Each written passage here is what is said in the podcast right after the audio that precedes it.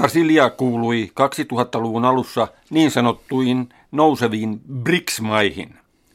Sen kansantalous kasvoi vauhdilla Kiinavetoisen raaka-aineiden kysynnän myötä. Presidentti Lula da Silvan johtamalla maalla oli myös kunnianhimoisia tavoitteita nousta alueelliseksi suurvallaksi Latinalaisessa Amerikassa sekä Atlantin valtameren eteläisellä puoliskolla, jolloin ryhdyttiin hankkimaan lentotukialuksia. Se pyrki myös välittäjäksi vaikeisiin kansainvälisiin kiistoihin, kuten Lähi-idän ristiriitoihin. Kotimaassa aloitettiin suuria kehityshankkeita, kuten maailman suurimpiin kuuluvan vesivoimalan rakentaminen Belomonteen tai erittäin syvällä merenpohjassa olevan öljyesiintymän käyttöönotto. Tällöin itseluottamusta puhkuva Brasilian johto ryhtyi hakemaan sekä jalkapallon maailmanmestaruuskisojen että kesäolympialaisten järjestämistä Rio de Janeiroon. Se onnistui jopa molemmissa tavoitteissaan, mikä on epätavallista. Lisäksi oli varsin kunnianhimoista esittää, että nämä kisat järjestettäisiin peräkkäin vain kahden vuoden väliajoin, kaksituhattaneljätoista ja kaksituhattakuusitoista. Brasilian tavoitteena oli myös saada johtopaikkoja merkittävissä kansainvälisissä järjestöissä, mutta tämä toteutui vasta hieman jälkijunassa kaksituhattakolmetoista, kun kokenut diplomaatti Robert Azevedo nimitettiin maailman kauppajärjestön pääsihteeriksi. Tosin tämän järjestön vaikutusvalta oli jo heikentynyt. Mutta taloussuhdanteet kääntyivät alaspäin maailmalla kaksituhattaluvun ensimmäisen vuosikymmenen lopulla ja kaksituhattakymmenluvun alussa, ensin Yhdysvalloissa ja Euroopassa ja sitten etelässä. Kun Brasilian bruttokansantuotteen kasvunumero oli seitsemän pilkku viisi prosenttia vuonna kaksituhattakymmenen, se oli vain nolla pilkku kaksi prosenttia kaksituhattaneljätoista. Kun nousukaudella suuren monialayrityksen myös julkisella tuella rakentaneen yltiöpäisen yrittäjän Eike Batistan yritysimperiumi romahti kaksituhattakolmetoista, tämä oli kuin vertauskuva Brasilian talouden noususta ja vaikeuksista. Myös Brasilian kruununjalokivenä pidetyn valtion öljyyhtiön Petrobrasin toiminta alkoi yskiä. Niinpä Brasilian kaupungeissa puhkesi kesäkuussa kaksituhattakolmetoista suuria mielenosoituksia, jotka oli kohdistettu jalkapallon maailmanmestaruuskisojen järjestämisen vaatimia suuria kustannuksia vastaan. Kysyttiin, miksi jo olemassa olevia jalkapallostadioneja täytyy uudistaa niin suurilla rahasummilla. Tässä sormi osoitti kansainvälisen jalkapalloliiton esittämiin liiallisiin vaatimuksiin. Mielenosoittajien mielestä hallitus oli tämän johdosta laiminlyönyt julkisen liikenteen, koulutuksen ja terveydenhuollon kehittämisen. Brasilian kehityspäämäärät olivat näin ollen väärin painotetut. Tämä oli suuri haaste mille tahansa vallassa olevalle työväenpuolueelle, jota on lisänneet jatkuvat lakot parempien palkkojen toivossa. Presidentti Dilma Rousseffin suosio laski rajusti. Tämä puheenvuoro perustuu kansainväliseen lehdistöseurantaan lähinnä kesäkuulta kaksituhattakolmetoista ja toukokuulta kaksituhattaneljätoista. Puhujat ovat brasilialaisia poliitikkoja, kolumnisteja, kirjailijoita ja tutkijoita. Kun mielenosoitukset laajenivat kesäkuussa kaksituhattakolmetoista, jalkapallon entiset maailmanmestarit, joita Brasiliassa riittää, joutuivat paineisiin ottaa kantaa. Osa ryhtyi puolustamaan maailmanmestaruuskisojen järjestämistä ja niiden järjestelyjä sekä syytti politiikan sotkemisesta jalkapalloon, kun taas muutamat asettuivat mielenosoittajien puolelle. Näkyvin näistä oli työväenpuolueen kansanedustaja ja vuoden tuhatyhdeksänsataayhdeksänkymmentäneljä maailmanmestari Romario de Souza Faria. Olin maamme liittohallituksessa, kun Brasilia sai järjestettäväkseen jalkapalloilun maailmanmestaruuskisat. Tällöin oli toiveena, että nämä kisat loisivat uusia työpaikkoja, suosisivat matkailua ja vahvistaisivat Brasilian asemaa maailmassa. Korostin myös kisojen merkitystä pelipaikkakunnille. Mutta olemme sittemmin kohdanneet maailmantalouden kriisin, jonka olisi pitänyt muuttaa hallituksen budjetti- ja investointipolitiikkaa. Tässä uudessa tilanteessa runsas rahoitus stadionien uudistamiseksi on heikentänyt koulutuksen, terveydenhuollon ja turvallisuuden rahoitusta. O Globo, sanomalehden kolumnisti Elio Kaspar kirjoitti julkisen liikenteen kustannuksista ja niiden kustantamisesta. Juuri julkisen liikenteen matkalippujen hinnankorotus käynnisti mielenosoitukset kesäkuussa kaksituhattakolmetoista.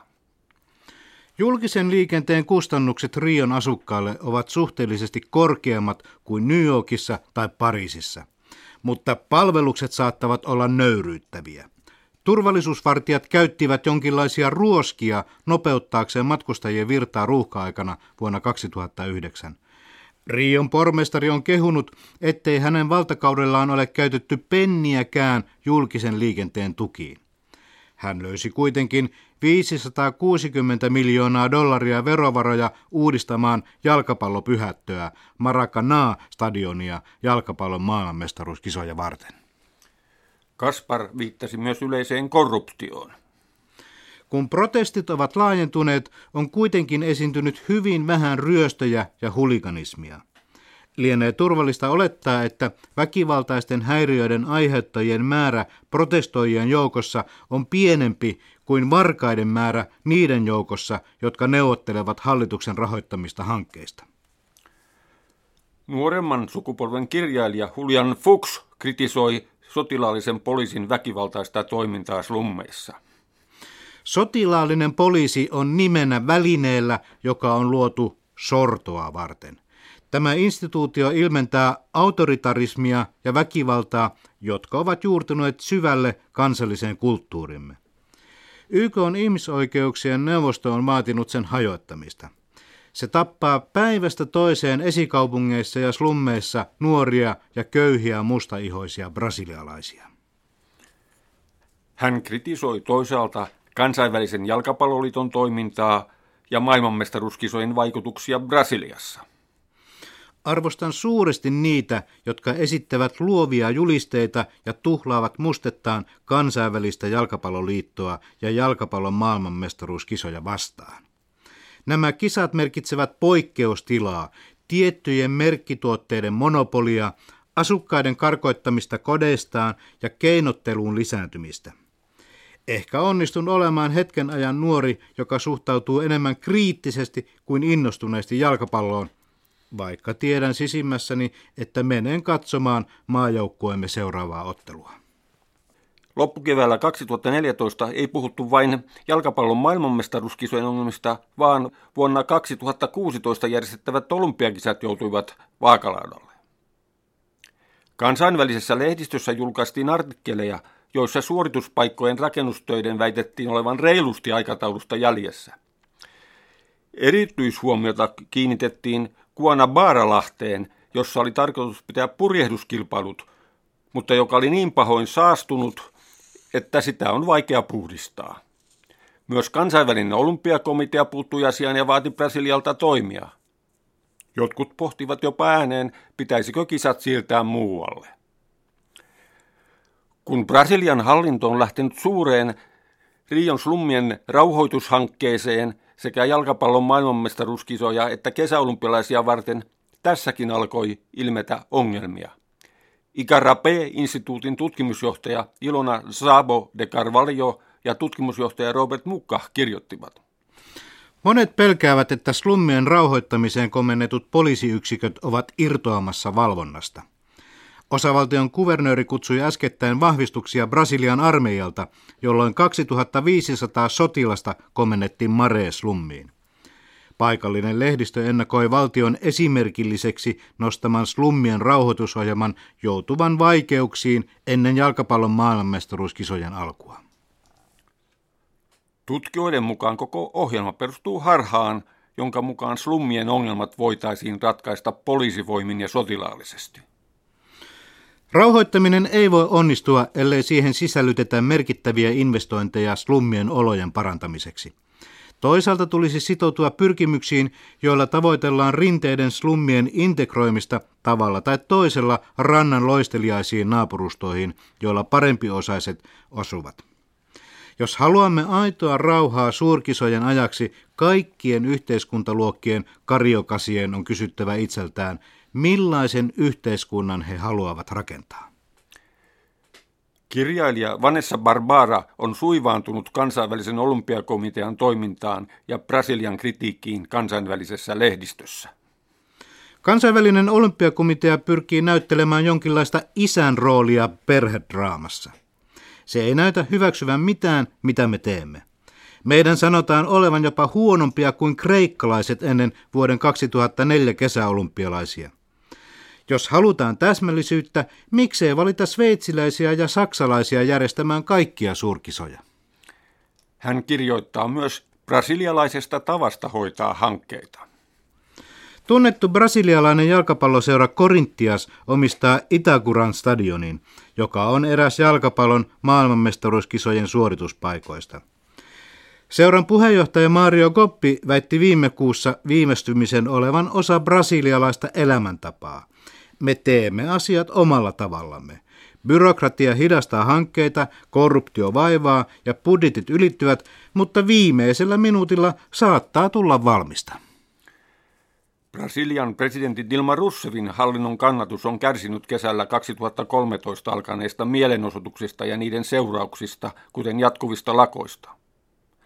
Presidentti korosti kesäkuun alussa jalkapallon maailmanmestaruuskisojen tärkeyttä maalle, puolusti hallituskauttaan ja sanoi, että rauhalliset mielenosoitukset hyväksytään kisojen aikana. Sen sijaan, jos yritetään estää katsojien pääsyä stadioneille, hallituksen on pakko puuttua asioihin. Tunnettu brasilialainen kirjailija Luiz Ruffato ei omista autoa, kännykkää eikä televisiota. Hän elää kahden kissansa kanssa vaatimattomassa asunnossa São Paulossa. Hänen mukaansa jalkapallon maailmanmestaruuskisojen lippujen hinnat ovat niin korkeat, että katsomossa tulee istumaan pääasiassa valkoihoisia brasilialaisia ja ulkomaisia turisteja. Ruffato on tinkimätön Brasilian yhteiskunnallisen kehityksen kriitikko. Kaikki eivät pidä hänen suorasukaisesta tavastaan esittää asioita, ja hän on saanut jopa kokea syytöksiä Brasilian mustamaalauksesta. Ruffato tarkastelee erityisesti valtaa ja väkivaltaa. Meidän poliittinen järjestelmämme perustuu edelleen sotilasdiktatuurin aikaan. Jotta päätöksiä saadaan aikaan, täytyy luoda monenlaisia liittoutumia, mikä puolestaan tekee järjestelmän muuttamisen mahdottomaksi. Kun työväenpuolue tuli valtaan, se yritti saada aikaan uudistuksia, mutta nyttemmin se näyttää omaksuneen aiemmat korruptoituneet käytännöt. Hänen mukaansa Brasilia on ollut ja on jatkuvasti hyvin väkivaltainen maa. Mielestäni Brasiliaa ymmärretään usein väärin. Olemme olleet aina väkivaltaisia. Aluksi hävitettiin alkuperäisasukkaita ja sitten maahan saapui orjajärjestelmä. Myöhemmin käytettiin hyväksi köyhiä maahanmuuttajia. Ja olemmehan eläneet pääosan tuhatyhdeksänsataalukua sotilasdiktatuurien alaisena. Brasilian historia on väkivallan historiaa. Vielä tänä päivänä lynkataan sivukaduilla siveettömiä naisia tai homoseksuaaleja. Kuten edellä sanotusta käy hyvin ilmi, korruptio on Brasiliassa laajalle levinnyt ja ulottunut myös suurten urheilukisojen rakennuspaikkoihin. Nyt on myös kansainvälinen jalkapalloliitto ajautunut keskelle korruptioskandaalia. On esitetty vahvoja epäilyjä, että Katar olisi käyttänyt suuria rahasummia hankkiakseen itselleen jalkapallon maailmanmestaruuskisojen isännyyden kaksituhattakaksikymmentäkaksi. Monethan hämmästelivät sitä, kuinka maa, jossa ei juuri harrasteta jalkapalloa, voi saada jalkapallon maailmanmestaruuskisojen järjestämisen tehtäväkseen. Tämä Qatargate laajenee, kun se on ollut mukaan taisteluun jalkapalloliiton puheenjohtajuudesta sveitsiläisen Sepp Blatterin ja ranskalaisen Michel Platinin välillä. Viime vuonna tuli puolestaan esiin Singaporesta käsin johdettu kansainvälinen rikollisliiga, joka järjesti sopuotteluja ja laitonta vedonlyöntiä eri puolella maailmaa. Näihin järjestettyihin otteluihin kuului myös jalkapallon maailmanmestaruuskisojen karsintaotteluita. Kun monet sormet osoittavat korruption Brasiliassa, tarvitaan toimia ja puhdistuksia Brasilian lisäksi myös kansainvälisessä jalkapalloliitossa.